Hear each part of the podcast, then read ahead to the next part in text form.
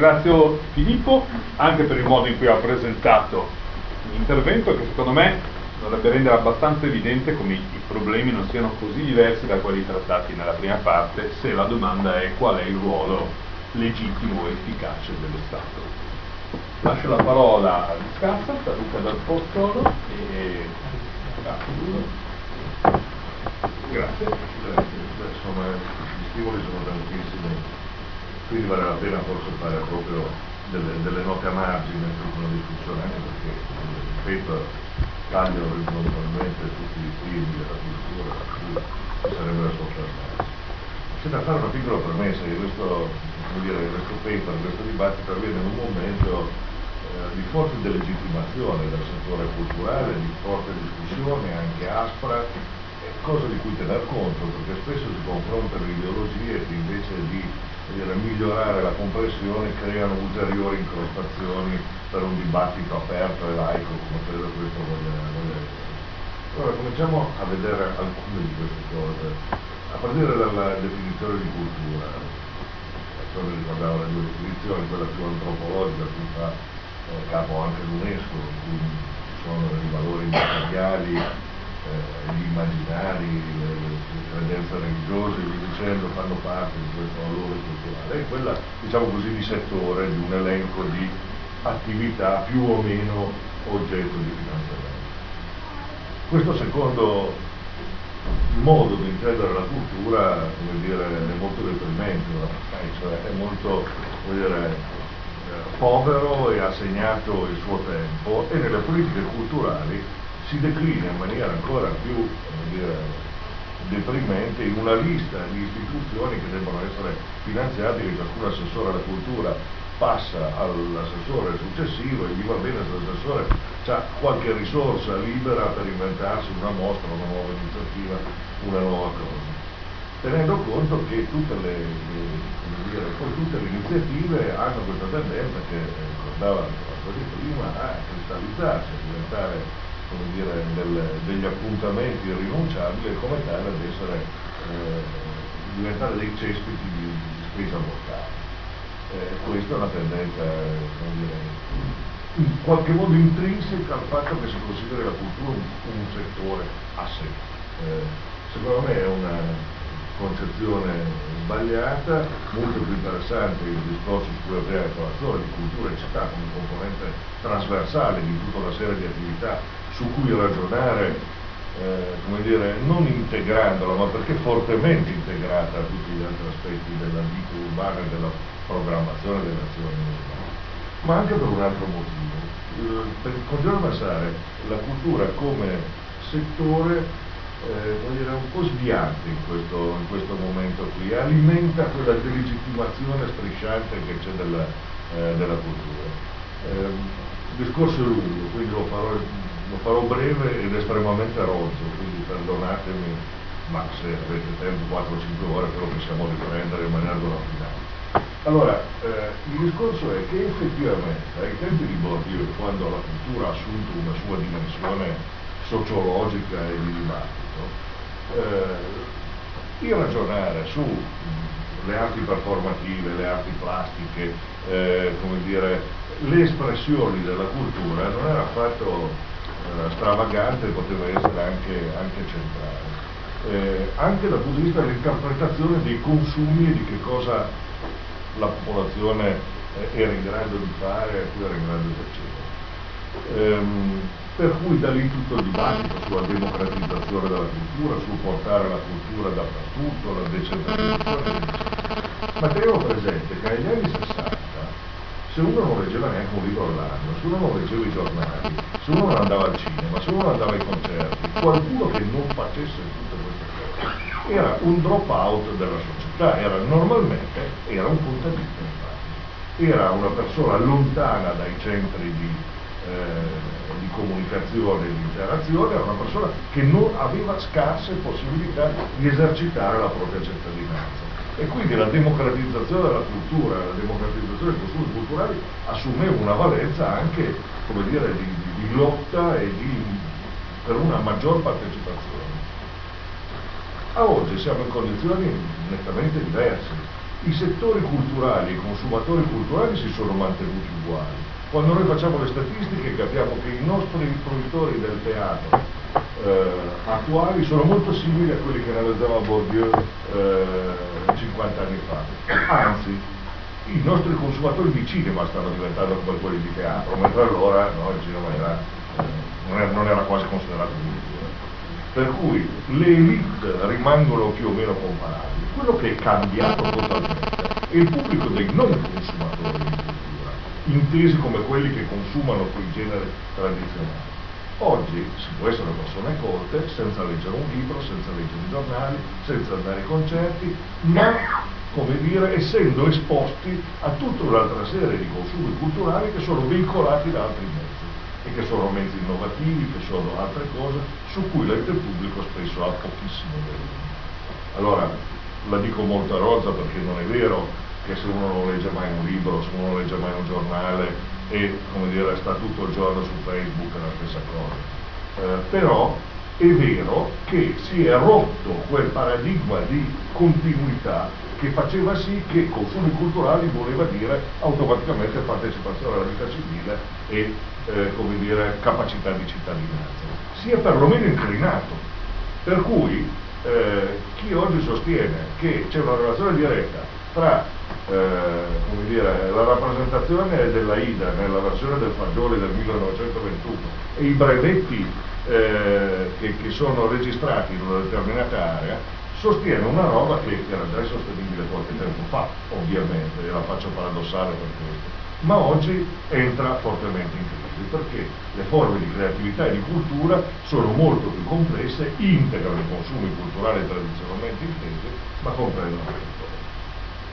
Mi fermo qui eh, sapendo di aver detto una cosa eh, rozza, ma cercate di interpretarla poi nel, invece in una dinamica un pochettino eh, più estesa e più, con più sfumature.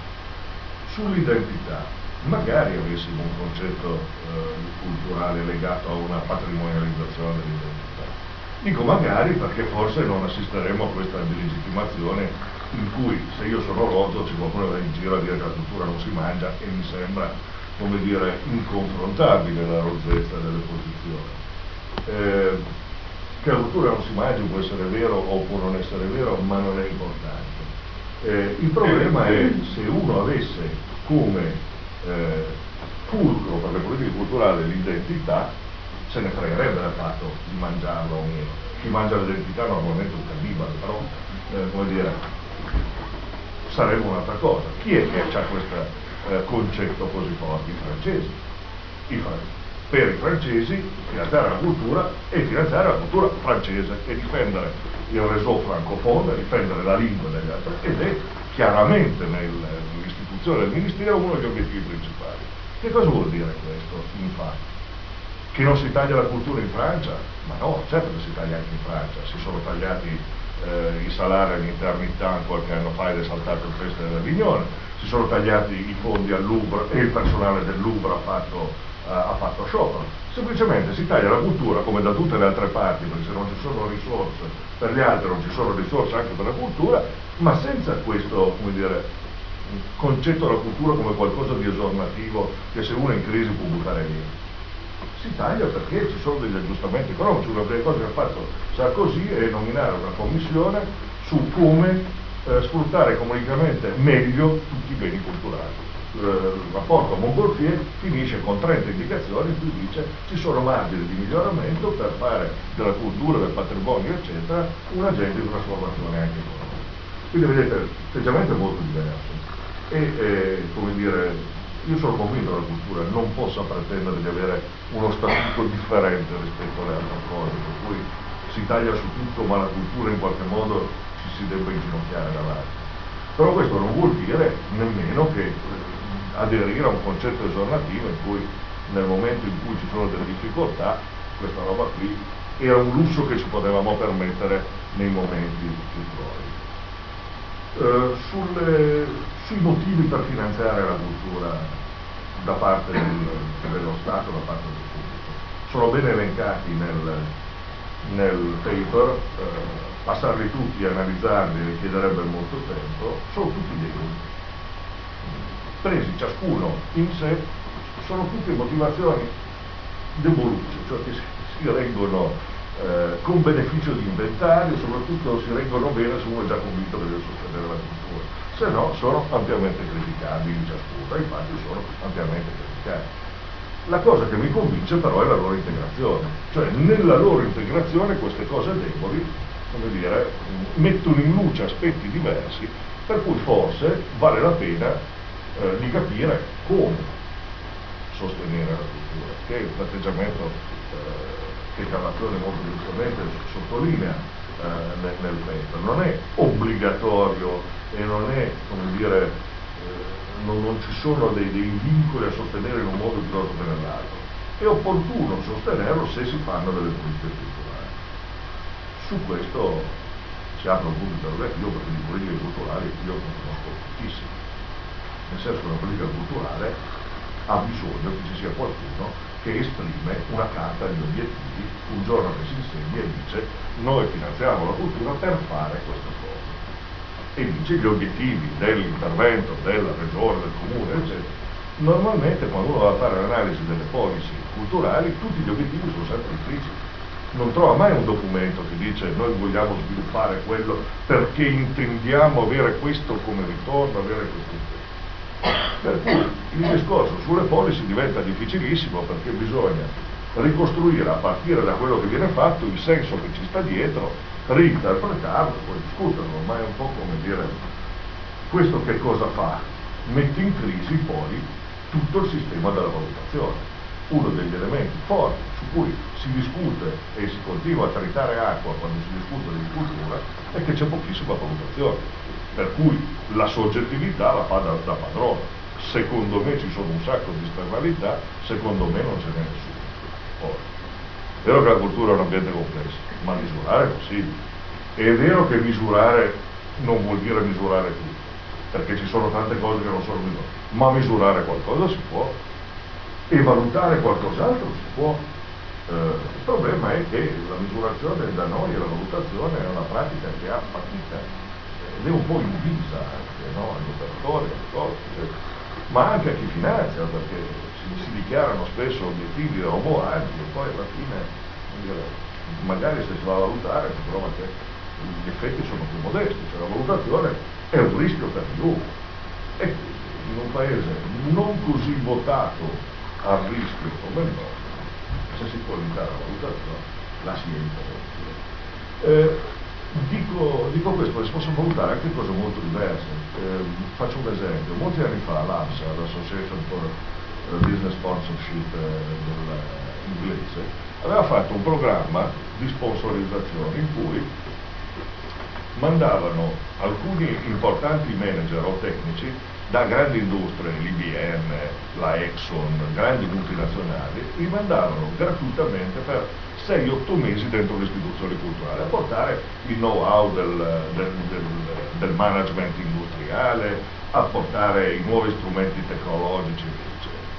È un programma che ha avuto molto successo. Quando è finito sono state le aziende che mandavano i loro tecnici multinazionali a chiedere che fosse ripreso e continuato, perché gli tornavano indietro dei manager molto più formati di come li avevano mandati perché mandare un esperto di organizzazione di una grande multinazionale dentro un teatro, organizzare la tournée di un teatro, è un massacro.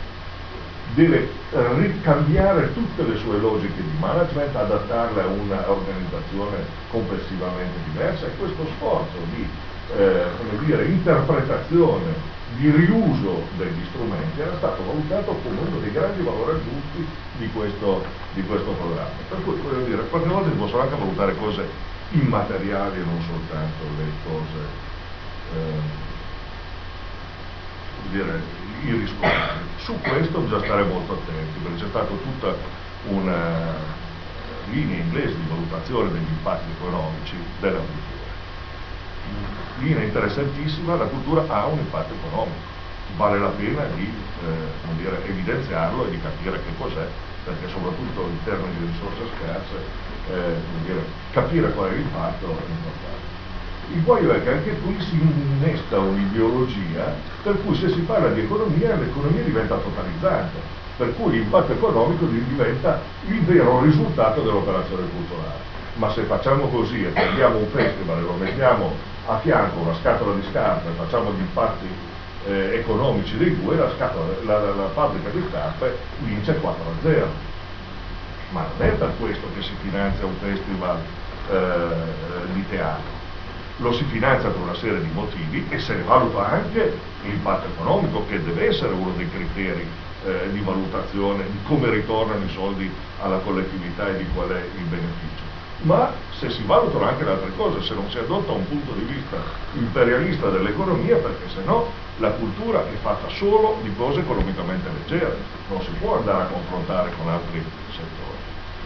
Sul fatto del più o meno del, dell'intervento pubblico, anche qui c'è molta ideologia la maggior parte delle persone pensa che la cultura sia totalmente assistita dal, dall'ente pubblico. Se si fa l'analisi in Regione Piemonte delle compagnie teatrali finanziate dalla Regione Piemonte, la Regione Piemonte li finanzia per il 24% e il totale dei sussidi è sotto il 40%. Il 60% sono risorse private, contribuino, sponsorizzazione, pubblicità, eccetera. Non sto dicendo che quindi va bene così, zitti e finanziari sto dicendo che ci sono delle articolazioni, ci sono anche dei margini eh, di eh, miglioramento, ma bisogna dire, entrare eh, dentro, dentro, le singole cose eh, per vedere, capendo quali sono gli obiettivi.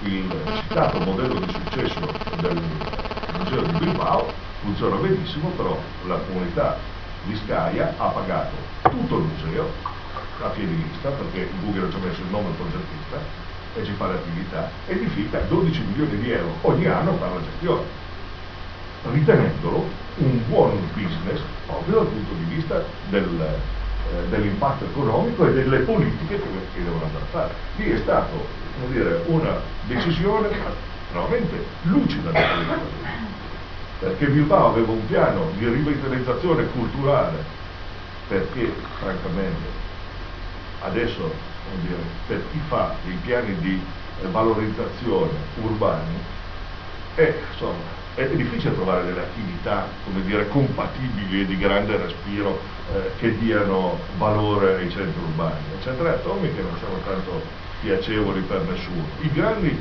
insediamenti industriali hanno un impatto negativo sulla popolazione eh, molto forte. Fine le attività culturali eh, sono interessanti perché se riescono a produrre eh, valore, producono anche poco impatto, producono anche poca sporcizia, quindi voglio dire eh, interessano. Bilbao aveva fatto una strategia per dieci anni precedenti di sviluppo eh, delle attività culturali per uscire da una crisi drammatica dell'acciaieria, dei cantieri e di queste cose, quando si è posto il problema eh, del Guggenheim l'ha scelto a botta sicura perché hanno capito che quello era il pezzo che a loro mancava per lanciare questa strategia in Europa. Bisogna sapere che il Guggenheim era stato rifiutato da Salisburgo, perché inizialmente il Guggenheim aveva proposto a Salisburgo, i salisburghesi hanno detto grazie, noi di turismo, di cultura siamo serviti, non vogliamo più neanche un americano ce l'abbiamo già tutti. Per il festival, non ci serve. E questo indica come delle politiche tra città e istituzioni si possono fare. Ehm, teniamo presente che eh, moltissime delle iniziative europee, di finanziamenti europei, eh, per esempio il programma Urban eh, e di cose di questo genere, eh, si sono appuntati su eh, strutture culturali, su edifici destinati alla cultura, su operazioni culturali. Per quel motivo che dicevo prima, che alla fine eh, per rivitalizzare i centri urbani non sono tantissime oggi le compatibilità eh, tra, tra, le diverse funzioni. Eh, sviluppo e ricerca, cultura, formazione, ciò che ruota attorno, eh, dire, è qualcosa di molto gradito. Tant'è che eh, appunto, proprio i programmi urban spesso ruotano attorno a rigenerazioni di distretti culturali, di gallerie, di teatro, di cinema, di elementi multimediali e via dicendo. E teniamo ancora conto che nel bilancio europeo la cultura è finanziata per il 10% sui programmi culturali, che sono cultura, quello che era cultura 2000, adesso cultura 2007, cioè programmi che finanziano azioni culturali, ma il 90% è finanziato dai fondi strutturali e da altri programmi, in cui il cuore è culturale, ma l'elemento di verifica è economico. La Veneria è finanziata con i fondi strutturali, non con i fondi culturali. E così una serie di operazioni dappertutto.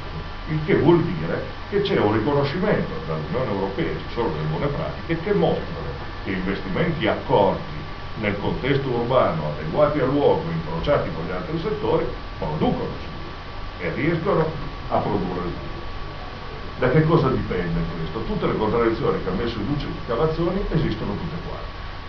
Dipende da come uno le mette insieme e da come uno trova il giusto mix per produrre dei fattori di sviluppo. Io sono convinto che i veri problemi non si risolvono, i veri problemi si gestiscono e a seconda di come si gestiscono danno dei risultati buoni o cattivi. Se uno va in giro oggi per i convegni culturali ci sono un sacco di persone che dicono ah beh poi lì basta che facciamo una roba come Bilbao e l'abbiamo risolta eh, basta, eh, basta, ci hanno provato in tanti eh e se voi andate in giro per l'Europa trovate tanti di quei detriti, tanti di quei detriti architettonici che invece non funzionano minimamente come e questo la dice lunga sul fatto che le politiche che hanno successo non sono politiche che si appuntano sulla forma, sono politiche che affondano le radici in una capacità gestionale, in una cultura del luogo, che interpretano le risorse e che trovano un giusto mix tra eh, tutte queste componenti. A queste condizioni l'investimento in cultura è un investimento per lo sviluppo anche urbano e può essere oggetto di politiche anche molto interessanti. Grazie. Grazie.